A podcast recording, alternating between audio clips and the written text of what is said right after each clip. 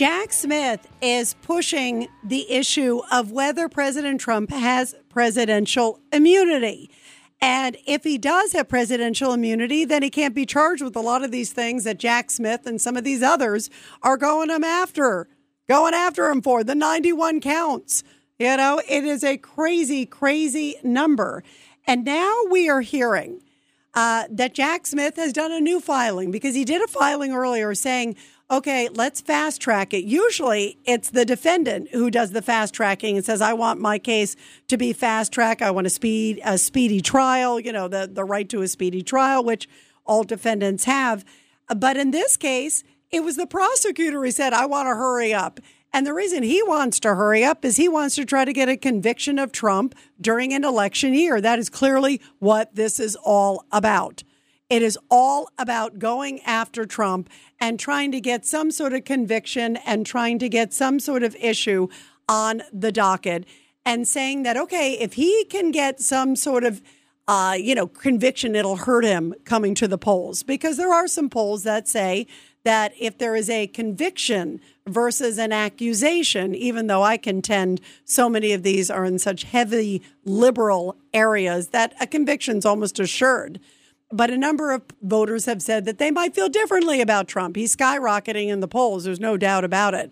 Although, if you look at everything that happened with Colorado now, maybe those polls and maybe those people would feel differently and say, boy, is the pylon just ridiculous. I think it's so transparent what some of the Democrats are doing that at this point, I just see Trump going up, up, up, up, and up. But we are hearing from Jack Smith, the special counsel, that he wants to still make that March 4th date. That is for the January 6th election investigation. Remember, he's got the indictments on that. He's got indictments of Trump on the classified documents. So he's just trying desperately to start the trial on March 4th.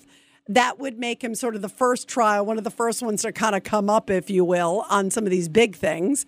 And then, separate than that, guess what? The next day is Super Tuesday. What a coincidence. Talk about election interference.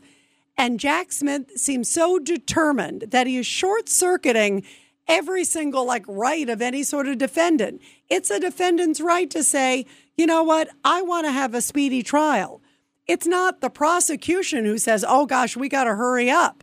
And he knows that President Trump is trying to fight tooth and nail right now and say this is, you know, this is should just get dragged out. If I'm Trump, I'm going to try to buy time.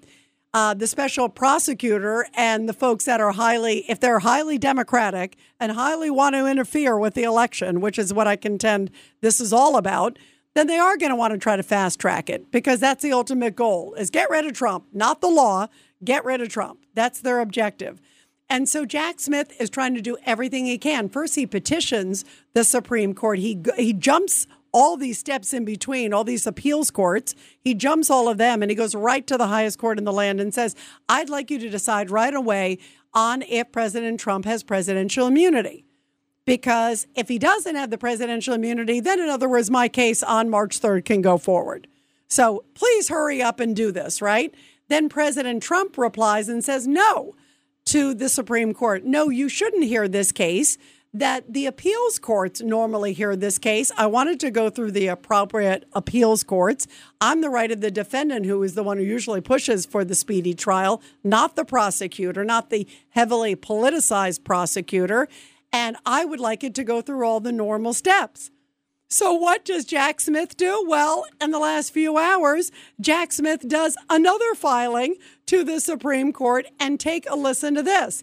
He says, quote, this is unbelievable. This is a special counsel who's not supposed to be driven by politics, not supposed to be partisan in any shape of the word. And he's supposed to be just abiding by the law, right? Hogwash. But here's his response quote, this is Jack Smith, the special counsel, going after Trump. The public interest in a prompt resolution of this case favors an immediate, definitive decision by the court. The charges here are of the utmost gravity. So his charges against Trump on January 6th, which every Democrat seems to have January 6 itis, they already had the January 6th committee They had all this other stuff, and that's not enough. He's got to keep going. And the fact that he's thinking, well, maybe the Supreme Court will pass it down to the appellate court and say this hasn't really been vetted appropriately. Usually it goes through all these extra steps. Why should we rush? Trump writes back, you shouldn't rush. You know, I'm not asking for a rush, and I should have the right to have it go through all the regular steps. That is an appropriate answer. And yet, Jack Smith is saying, like, a democracy's on the line. If you don't, it is utmost gravity. Is there anybody who thinks a couple of protesters there on January 6th, and there were some who got out of hand. There's no doubt about it. But Donald Trump was still the guy who said peacefully and patriotically, and now it's the utmost gravity. Are you kidding me?